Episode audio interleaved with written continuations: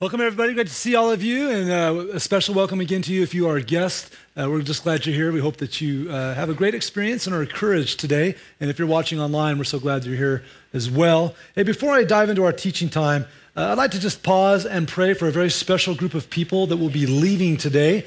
Uh, in just a few hours, uh, we have over 150 uh, counselors and campers leaving for summer camp. And so, man, summer camp's a special time. We trust that God's going to do some great things in the lives of our students. And so, let's just pray for them before they go, and then uh, we'll dive into our time teaching. So, let's pray with me. God, thanks uh, so much for a time to gather here today. And God, thank you that these folks have come and uh, whether they're logging on online or here in person, Lord, thank you that they've sacrificed the time to learn, to draw close to you, and to see what you have for them today. God, uh, we think about this special opportunity for our students, Lord, and we know that uh, many times you've spoken in very profound ways to people of all ages when we remove ourselves from a common environment and uh, just pause and experience something different. So, God, for this week that our students will be at camp, God, would you speak to them and would they listen to you? And would you move mightily? Lord, for any student that goes that does not have a relationship with Jesus, God, would they uh, meet Jesus this week and experience new life in Christ? God, for all the students going who know you, would you draw them into a deeper relationship with you, a, a relationship with more obedience and more trust? And God, uh, would you impress upon their hearts to be disciples who make a difference in this world? So, God, we lift up our, our campers. Give our counselors wisdom, give them stamina and energy, and uh, be with them, Lord, as they spend this week investing in the lives of these uh, students and the next generation. So, God, we lift them up. And, Lord, for the time in the word that we're about to have, God, would you open our ears and open our hearts and open our minds so that we can not just learn more about you, but just spend time with you and learn from you. So that's what we're asking for, Lord. That's what we're trusting in. In Jesus' name, we all said, Amen. Amen.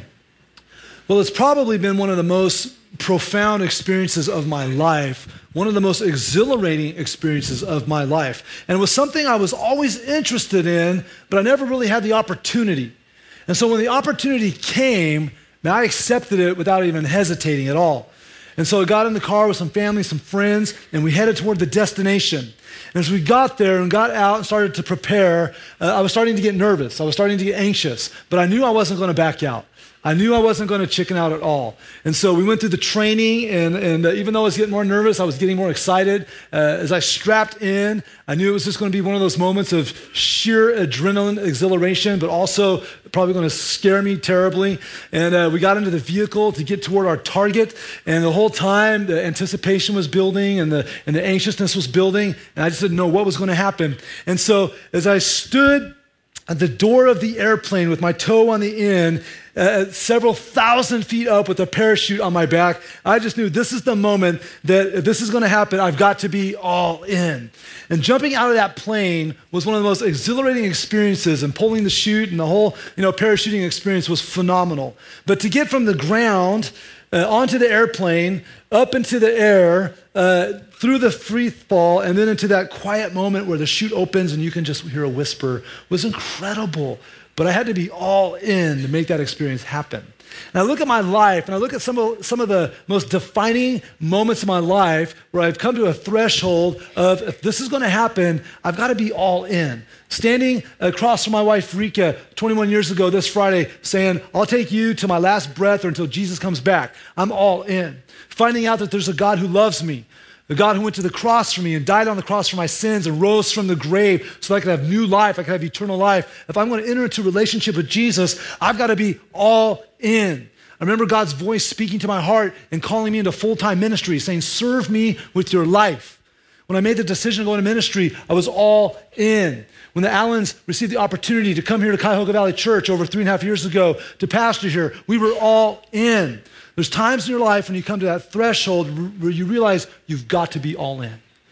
When have there been moments, when have there been experiences in your life when you knew that you were at that threshold, that to take that next step, you had to be all in? And maybe you were counting on other people that, that you interact with in your life, that they would be all in. Maybe it was your spouse when they stood at the altar with you and said their vows, or maybe your future spouse that you're planning on that as they're going to say their vows. Maybe as a boss, it was that person that you hired. Or maybe it was as an employee, uh, the boss who hired you, they trusting you to be all in. Maybe it was the president you voted for. Maybe it was that friend you relied on. Who knows? There's probably these moments where you realized you had to be all in or you were counting on other people to be all in. You know, the news about LeBron James coming to Cleveland is very exciting, but it comes with an expectation from the people of Cleveland that LeBron's going to be all in. you know, there's, there's that type of expectation. Well, if we're going to be followers of Christ, if we're going to be lovers of God, we have to be all in. We can't stand and just kind of put our toe in the water, or just kind of experiment or treat God like he's an accessory in our life. We have to be all in if we're going to genuinely, authentically follow Christ.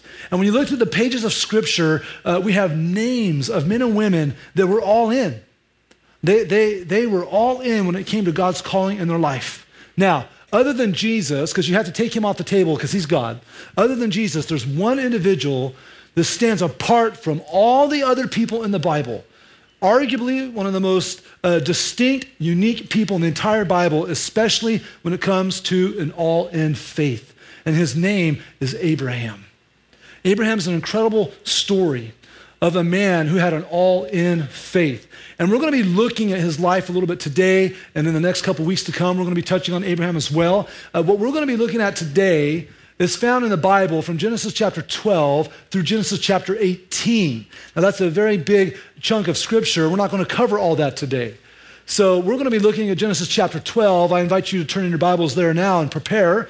Um, but I challenge you also in the next few days whether it's in one sitting or maybe in a couple different sittings, I encourage you read Genesis chapter 12 through Gen- Genesis chapter 18 to fill in some of the gaps of what we're touching on uh, today because we're not going to have time as we look at the life of Abraham. Now, uh, this will be a review for some of you. It might be new information to those of you who are unfamiliar with Abraham, but I want to give a little bit of basic 411 about this man, Abraham, before we dive into our passage. Now, all the events that surround Abraham's life and uh, that, that, moment of history all occur about 2000 BC.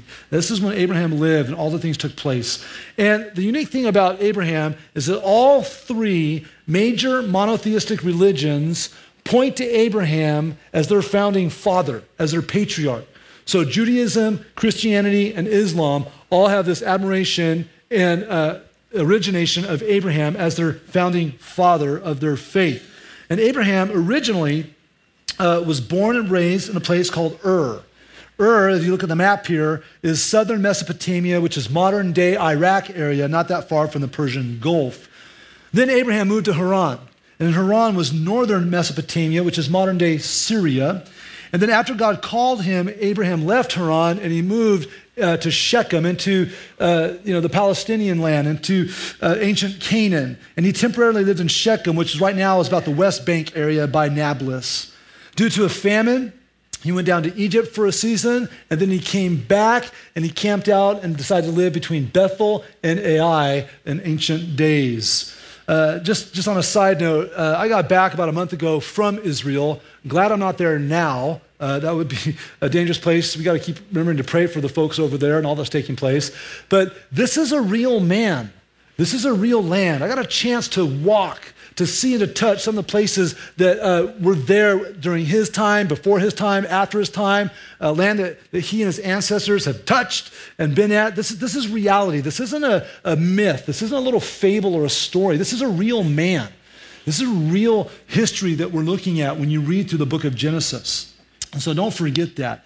We also know that Abraham was originally born with the name Abram, which means exalted father. And God changed his name to Abraham, which means father of a multitude. Abraham's wife name uh, was Sarah, originally Sarai, now it's Sarah.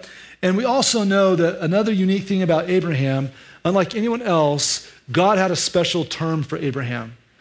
God called Abraham his friend. When you read through scripture, there's several places where it says that Abraham was God's friend. Abraham and God had an intimate connection. And, and Abraham carried a special promise, he carried a special covenant made by God to him. Now, with all that being said, Abraham wasn't perfect.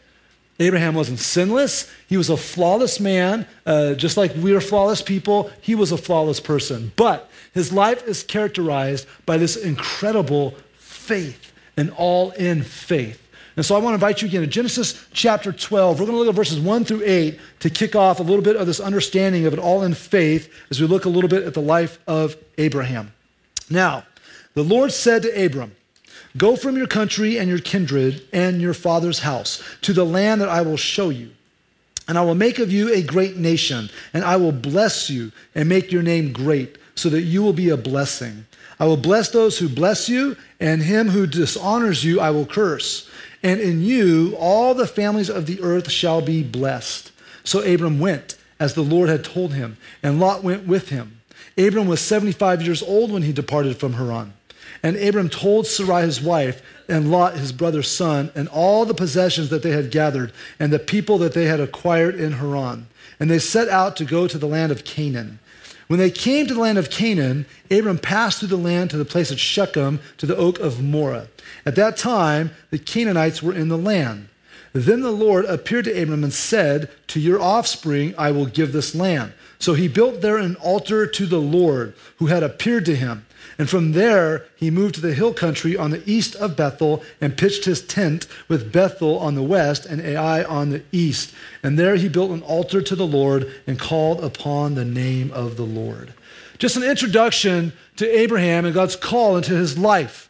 As we look at that, we think about this all in faith, and we pick up some qualities of what an all in faith include. The first one we see is this an all in faith includes listening.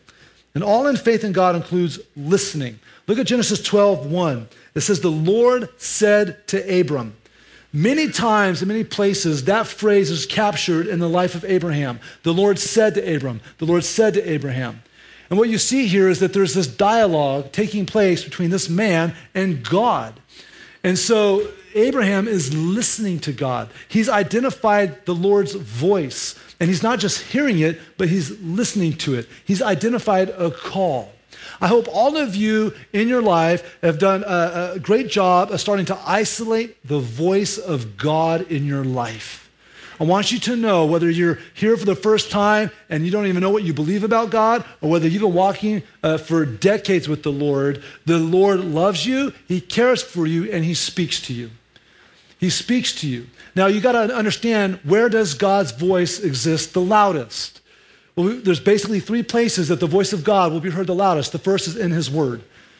When you open up the Bible and you spend time in the Bible, you will hear the voice of God speaking more loudly to you. The second is in prayer. When you are talking to God, when you're listening, you're going to hear the voice of God. You're going to hear the nudge. You're going to hear the leading. A lot of times, it'll be something bigger than you. It'll be something beyond you. It'll be something that's anti you on a lot of levels, you know? And, and, and that's the voice of God when you're in prayer.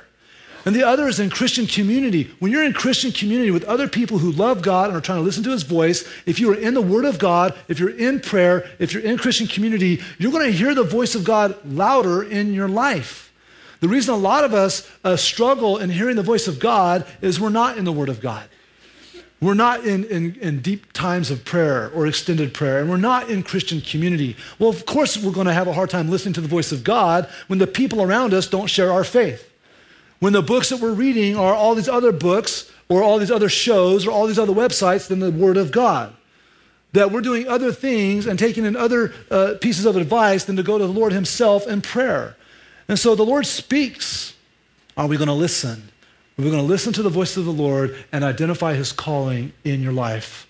When's the last time you've identified God speaking to you and God leading you and God nudging you and putting things in you. A lot of times in those moments, I have to filter that and I have to say, okay, is this the voice of God? Is this something God would tell me? Is this something my Heavenly Father would tell His beloved child, yes or no? Because if it's of condemnation or if it's of guilt or if it's something that God would not want me to do, I can reject that. Is this something I see in His Word? As I'm praying, what does it resonate in me? As I talk to my Christian brothers and sisters who are wise, how do they process what I'm sharing with them about what God's telling me? And so I hope all of you have identified a recent time God's speaking to you. How's God speaking to you now? Maybe some of you are sitting here and God's really been, been speaking to you about something and, and He's got your attention. Are you listening? Because all in faith starts with listening. And the second attribute we see here is that all in faith includes trusting. And all in faith includes trusting. Uh, what was Abraham thinking and processing when God came to him and called him? I mean, he had to, he had to sift through that and sort through this in a, in a, in a major way. There, there, was one moment, we'll see it here in Genesis chapter 15 in a second. There was one moment where Abraham's having this dialogue with God, and he's saying, God, um, this is paraphrase, he's basically saying, God, uh, you've told me you're going to make me a father of a nation. You told me I'm going to have a lot of children. Uh, there's just one slight problem I don't have any kids. In fact, the only one right now that's of my household, yeah, I brought my nephew, my nephew Lot over because his father died, but he's doing his own thing. Um, I've got this servant in my home, this guy Eliezer. I guess, I guess he's going to be my descendant unless you do something different. And look what God tells him in Genesis 15, verses 5 and 6. It says, Behold, the word of the Lord came to him. This man shall not be your heir. Your very own son shall be your heir. And he brought him outside and said, Look toward heaven and number the stars if you're able to number them. And then he said, So shall your offspring be. And then look at this, verse 6. And he, meaning Abraham, believed the Lord, and he counted it to him as righteousness.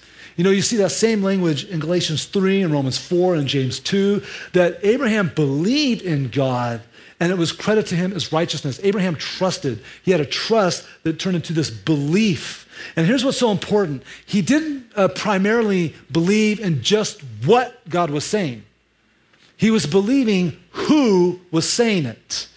Right? There's times in your life when you're listening to somebody and you are wondering if they're telling you the truth. Why? Because you're questioning the character of the person speaking to you, right? There's times when you've messed up and have not been a person of truth, and people have questioned you and your word because you haven't always been truthful. They're questioning your character. When God speaks, He speaks from His character, and His character is truth. His character is divine wisdom. His character is divine sovereignty. So when He speaks, He speaks from truth, He speaks from perfection. And so Abraham didn't have a hard time trusting because he trusted who was speaking, not just what he was speaking. And so even though he's looking at this going, I don't even have kids. Like, like the, the, the, change of Abraham's name, Abram, which is exalted father, to Abraham, father of many. Can you imagine him telling his friends that? Hey guys, God just changed my name to Abraham. Doesn't that mean father of a multitude? Yeah. Do you have any kids? No. yeah, we know what you've been doing, Abraham. You've been out smoking something. I don't know what it is, but he, he had to have this trust and who God was and what he was saying. And it says here in this moment that God took that trust, he took that belief, and he credited it to Abraham as righteousness. You know what that means? It's like God got out his giant spiritual ledger book and says, I'm going to make a deposit in Abraham's name. I'm going to give him a credit of righteousness because of his belief and faith. And you and I have the same opportunity because God's revealed himself to us through the death and the resurrection of Jesus Christ for the forgiveness of sins. And when you and I place our faith in Christ for our souls and for eternity, God has this big spiritual ledger book open. He says, I'm going to apply the righteousness of Christ now to you. And in the same way that Christ's righteousness was applied to you and I when we placed our faith in Christ, is the same way that God applied the righteousness of himself unto Abraham because of Abraham's belief. Abraham believed, he trusted. Do you trust God? Even when things get crazy. I was just talking to a lady last service. They just, they just had a loved one die recently. And they're just immersed in pain. And it was a tragedy. It's like, is there going to be a trust in God that despite the pain in my life, I can trust the one who's speaking? You know, we have a four-year-old, and a lot of you know our story. Um, uh, we adopted her two years ago from China. She had cleft lip, cleft palate. And uh, she's had three surgeries, and we just a couple weeks ago had her third surgery for cleft lip, cleft palate issues. And there was a time that she was in her bed this um, last time. I just looked at her, and she's in there, and she's got you know all this stuff. I'm, I'm just going. There has to be moments when our little faith looks at us and goes, "Why are you letting these people hurt me? Like, why are you letting them stick needles in me? And why are you letting them cut me open?"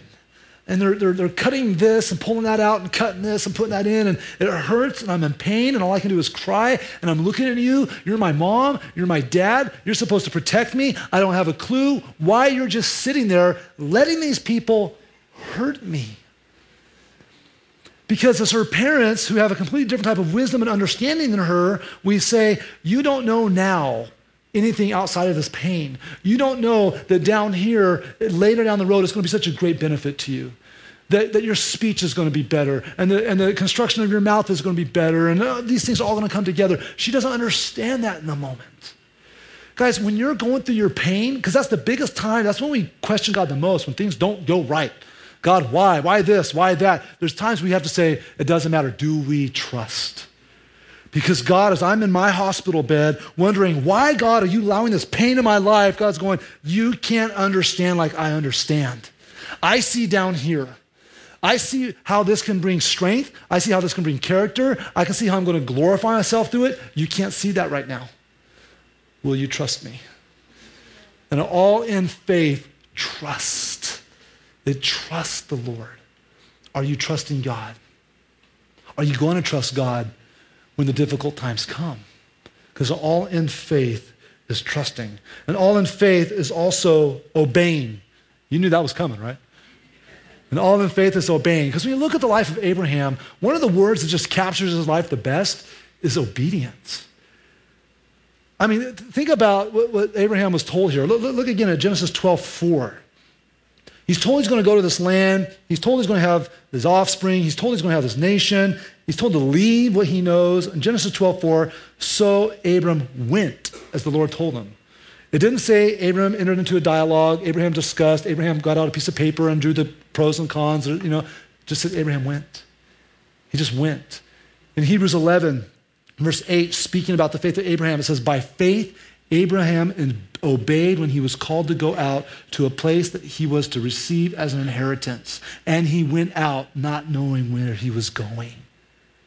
Some of you have relocated for a job, some of you have moved. Think about some of the things you might have done or the opportunity you have to do if you move. Okay, hey, I'm to go live at this town, I'm to live at the city. Okay, you get down on the computer. And you're going to map out what's the best way to get there. Okay, I'm going to think what, what's the housing market look like. Okay, what's, what kind of houses? What the school districts? I'll check those out. Uh, where's the, the closest Starbucks at? You know, you're looking at everything. You, you map out where you're going to live, where you could live. You could you can look at a house, buy a house, prepare everything, and map your way before you even leave your home here.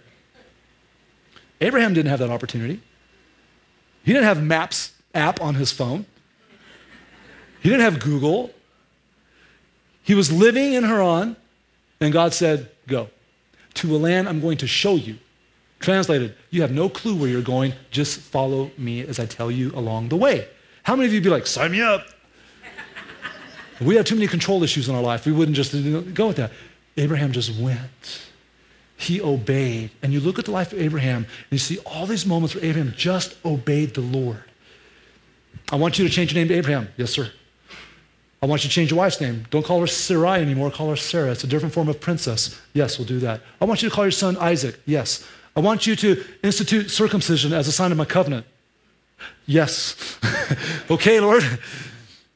And, and, as you unfold the life of Abraham, you see this, this level of obedience. Now, he didn't always trust completely, right? There's a couple different times where he tried to take things into his own hands, right? He's not flawless, remember? Remember that, a, that, a, that a, all in faith isn't flawless, it's just faithful. I mean, we see when he went down to Egypt, this is a very loose translation of what took place, but basically, Abraham said, My wife is hot, the Egyptians are going to like her, they're going to kill me when they find out I'm her husband so they can keep her. And so he made up a lie that she was his sister. That's not completely trusting God and obeying God. We see later, as he's got this promise that he's going to be made into this nation with all these you know, offspring, as he doesn't have a child on the radar yet, that Sarah's pressuring, and in her pressuring, she says, Tell you what, you marry my servant, my Egyptian servant Hagar, have a child with her, so that way we have a kid. And he says, Okay. That wasn't complete trust and obedience. So we don't look at Abraham's life and go, it was 100% obedience and it was 100% faith.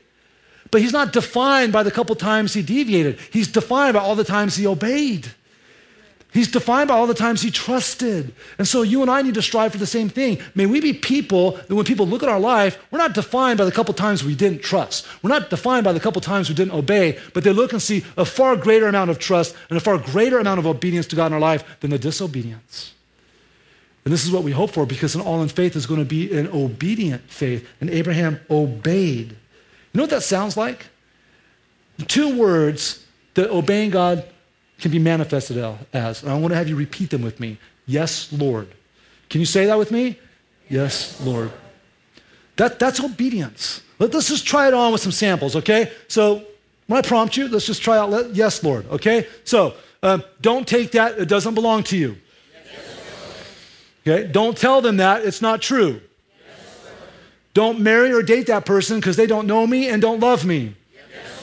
You know, got a little quieter there for some people. Some of you cross your fingers. Love me with all your heart, with all your mind, with all your soul, with all your strength. Go there because I want some I want you to do something for me. Stay here because I want you to do something for me. See, does that really hurt that bad? Some of you are going, Yes, Lord. that, that's the sound of obedience. I want to say yes, Lord, more in my life. I hope all of you sitting here going, I, I want to leave here today with the desire and the ability to hear God's voice and trust Him so much that when He tells you to do something, you just say, Yes, Lord. May you be a person that says, Yes, Lord, more this afternoon and tomorrow than you did this morning. Because an all in faith is an obedient faith, it has obedience. And all in faith also involves sacrificing. Sacrificing, our favorite word. Genesis 12, 1. Now the Lord said to Abram, Go from your country and of your kindred and your father's house to the land that I will show you. Some of you have felt sacrifice. Many of you in this room have probably had moments, whether it was for a friend or a family member, that you sacrificed something that you wanted for yourself so that someone else could have it, something that they needed or that they wanted. Some of you have moved and you've left homes and you've left families and you've left things you were familiar with because another opportunity came along. Some of you have decided to take less income in your life because you want a healthier family and you want to be there with your kids more. Some of you have downsized your homes because you don't want to be strapped and you've sacrificed. Some of you have given up popularity, possessions, money, prestige, something because there was something else that you felt was more valuable and you were willing to sacrifice. Some of you sacrificed relationships there have been toxic people in your life that you love, but you just realized, I've got to somehow sacrifice a level of this relationship and give some distance for the well being of my heart and for the well being of the heart of the ones I love. All of you know sacrifice on some level. Abraham is a man of sacrifice. Think about it. In Ur, in Haran, when we look, when we look up and study ancient Ur and ancient Haran, they were pretty nice places. He was probably comfortable. He might have had a nice little, you know, probably had a nice little crib there, you know, it was all good, you know. He probably had everything he needed. He had all his family, had all his friends, had everything he needed. And God said, Now I want you to leave. I want you to sacrifice that because I have something different for you. I want you to leave the old because I have something new. You know, you look at Joshua 24, there's an interesting piece of information about Abraham that a lot of people don't even know.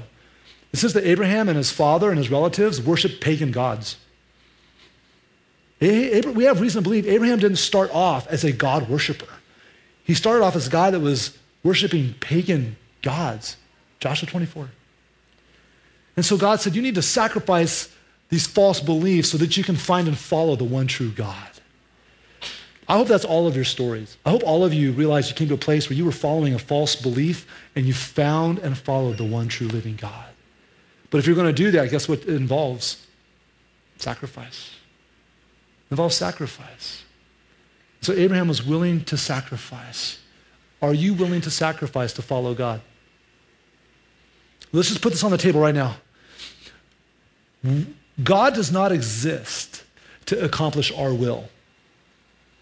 Our dreams, our hopes, our desires, our plans, our agendas, our five year plan, our 10 year plan, whatever it is, God does not exist to make that happen. We exist to make God's will happen. And every time we try to make the two combine, every time we try to commingle God's will and our will, what happens? We make a mess, don't we? And God's will will never yield to our will, ever. So why fight the fight?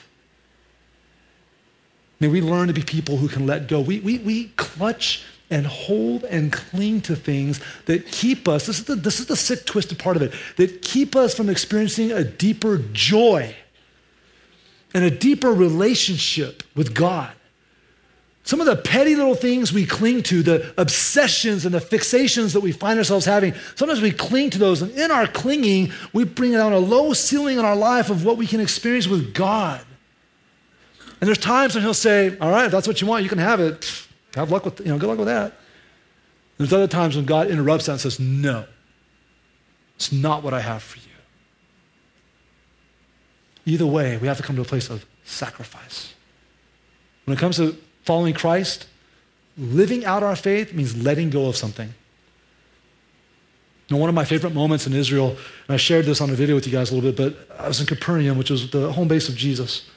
And I'm standing with my feet just inches from the Sea of Galilee, and I'm, I'm looking along the coastline this way, and I'm looking along the coastline that way, and I'm going, I am in visual range of where Jesus walked up to a boat with a man named Peter and his brother Andrew and said, Get out of the boat, follow me and walked a little bit up that coast somewhere else and found another boat with two other brothers, James and John, and said, Hey, you're hanging out in that boat with your father catching fish. fish. Come on out, follow me. And those guys got out of the boat to follow Christ. Those guys laid down their very lives for the Savior they came to know and love. The book you're holding, the device you're holding with all those words, God's word, bleeds sacrifice. You and I will not be faithful to God without it costing us something. Our preference. Something. Abraham was willing to sacrifice, and if we're going to have an all in faith, we'll sacrifice too. And lastly, an all in faith involves blessing. It involves blessing. Look again at Genesis 12, verses 2 through 3. And I will make of you a great nation, and I will what? Bless you and make your name great so that you will be a what? Blessing. I will bless those who bless you, and him who dishonors you I will curse, and in you all the families of the earth shall be blessed. It's not all bad news. There's blessings. And when you look at Abraham's life, there were blessings to Abraham. You look at Abraham's life, you look through those chapters, man, he was provided for, he was cared for. God's hand of protection and favor and blessing were upon him. He didn't have a perfect life, he didn't have a pain free life, he didn't have an easy life, but God's hand of blessing was upon him. Abraham received blessings. There were blessings from God that went to Abraham. But we also see there were blessings of God that went through Abraham. I mean, right to the people of Israel. When you look at the Hebrew nation, the Israelites, the Jews, the Hebrews, this was a nation that God blessed, has blessed. I mean, have you ever just stopped, like right now with all that stuff going on again over there, have you ever just stopped and went, okay, there's this giant thing called a globe. There's all these nations with far more people. Why is it that this tiny strip of land is always a big deal? Why are people always fighting for that little strip of land? Why are people always contentious with this one group of people? And how is it that this little tiny group of people are so fierce and able to defend that land so well? God's hand is still upon them. Some of you are going, oh, I don't know about that. No, no, don't get confused. God made a promise to Abraham. I'm going to bless your people. They're going to live in this land. They're going to have kings come from you. I'm going to put my hand upon these people. God made a promise. Now, Israel might deviate from the promise. And if Israel is not faithful to God, God's saying, Not my problem. I'm going to be faithful to you despite that. And that's good news because you and I are not faithful to God all the time. But don't misunderstand. On your best day of most incredible obedience, God loves you, He forgives you, and He's committed to you. And on your worst day of the most heinous sins in your life, of the, the, hardest heart you could ever imagine, God loves you and He forgives you and He's there for you and He's committed to you. He's a God of promise. No matter how we fluctuate, God loves you. Some of you need to hear that message so desperately. You've come in here and you haven't stepped foot in a church in years. Or you're sitting here and you're wrestling, you're going, I've just done stuff. There's no way God would love me. And He just put you in this chair so that you can hear with your ears, no matter what you've done, He loves you. And no matter how far you go from him, his love will follow you and chase you until you give up and abandon and surrender and say, I'm tired of doing it my way. Come into my life. That's our God. And there's blessing with that. And the Hebrew people are a blessed people. The Jewish people are a blessed people, but it didn't stop there. If you look at a couple verses, they're so powerful, they're so profound. In Romans chapter 4, verses 23 through 25, it says, But the words, it was counted to him, were not written for his sake alone, but for ours also. It will be counted to us who believe in him who raised from the dead Jesus, our Lord, who was delivered up for our trespasses and raised for our justification. Galatians 3 7 through 9 says, Knowing that it is those of faith who are the sons of Abraham. And the scripture, foreseeing that God would justify the Gentiles, those are non Jews, by faith, preached the gospel beforehand to Abraham, saying, In you shall all the nations be blessed. So then, those who are of faith are blessed along with Abraham, the man of faith. Translated, the day that you say, Jesus hung on a cross for my sins, Jesus rose from the grave, and Jesus is coming back, and I'm going to follow him, the day you believe that, you become a spiritual sibling to God's promises in Abraham. Those same promises to Abraham now apply to you in a little bit different context, but it's through Christ. Because here's God in his perfect uh, wisdom saying, I'm going to bring this man Abraham and I'm going to create a nation out of him. And out of Abraham's line, 42 generations later, I'm going to bring the Savior, the Messiah, the Christ out. And you look at Jesus and you, you look at Matthew and Luke and you follow the genealogies found in Matthew and Luke and you look at Jesus and it traces them all the way back to Abraham. How is it that we're blessed? How is it that all the people are blessed? Because the Savior who died for all the sins of the world came from the lineage of this man on the human level and from the lineage of God on the supernatural level. And his promises are made available to us who believe. And so blessings came to Abraham and blessings came through Abraham.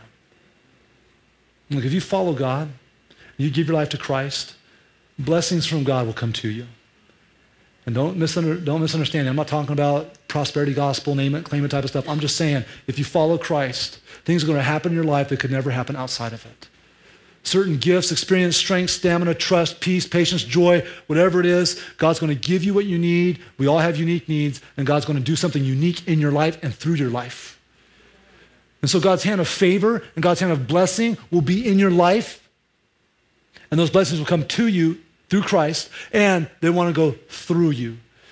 Every day, every dollar, every breath that God gives you is designed to flow through the conduit of your life into the lives of others. Now, some of you are sitting here going, I, I can't think of anyone that's being blessed because of my relationship with Christ and all that He's given me. Let me just love you enough to say it's not God who fell asleep on the job. Everything you have has been given to you by your Savior and so that you can experience some joy and that you can be a source of joy for others. Blessings to, blessings through. And all in faith involves blessing. You know, we have a family, one of many in the history of our church, that have been listening. They're trusting, they're obeying, they're sacrificing. They've been blessed and they're ready to be a blessing. And they're stepping out on a unique opportunity to apply the very things we're talking about. And instead of uh, me talking about it, I'm going to have them share with you via this video here in a minute.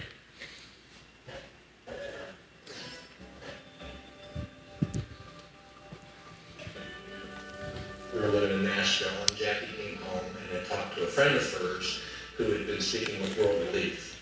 And that organization was uh, planning to bring in these young men from South Sudan, which nobody knew anything about and didn't know what to expect. But Jackie asked if we could host some of them in our home. And little did I know that 13 years later, what an impact that would have on our lives. If we're going to take our family to South Sudan, uh, I had to go and scout it out and see what this place was about. And so I decided to go in 2012. It was January. One of the things I did is Jackie had met uh, and had built a relationship with a gentleman who worked for Samaritan's Purse. Well, somebody in that organization uh, knew of my going over it and knew of our interest in doing something with orphans. He said, if you're going to go to South Sudan, you have to meet Lily and Dennis Clem and Harvester of Reaching the Nations. which was uh, down in Yei, which is very near the Ugandan border, about 30 miles north of the Ugandan border. And we got there, and they came running from all over the place.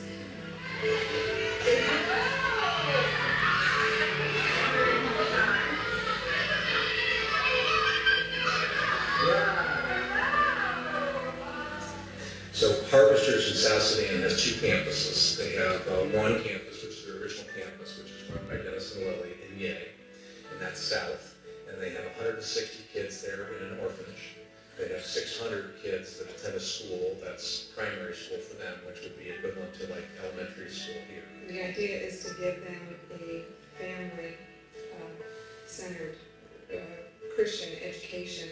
And when you're on the compound of the orphanage, it's as if these kids are part of a family. We really, really fell in love with these kids while we were there. And I remember sitting there that day thinking, for this, I would give everything. For this, I would leave my home and I would move here. I'm just gonna go over there and hang out with the kids.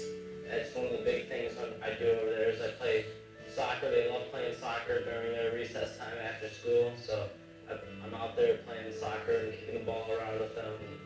I'm going over there for not just two weeks. I mean, two weeks when I went over there, I hardly can make it, but now I know that I can make it and I can do it with Christ because He's right there on my shoulder, right there by my side,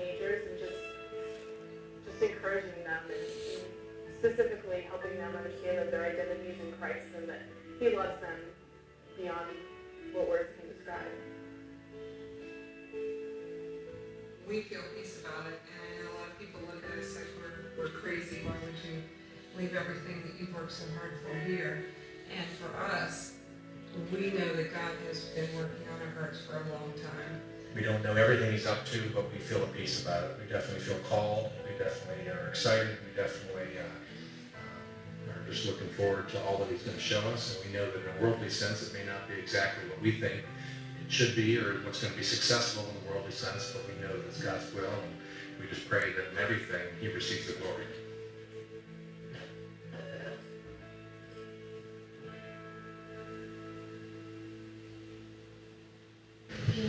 You say hi?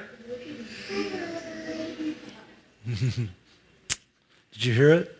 Principles we've been talking about? Listening, trusting, obeying, sacrificing, and blessing. It's all there. You know, the, the and four other individuals are leaving on the 24th, and they're leaving for Sudan to go do ministry there. And then uh, four of those team members are coming back home, and the Tuckermans are staying. Four of the Tuckermans are staying there. Steve and Jackie, Noah, and Abby are staying and uh, for a year.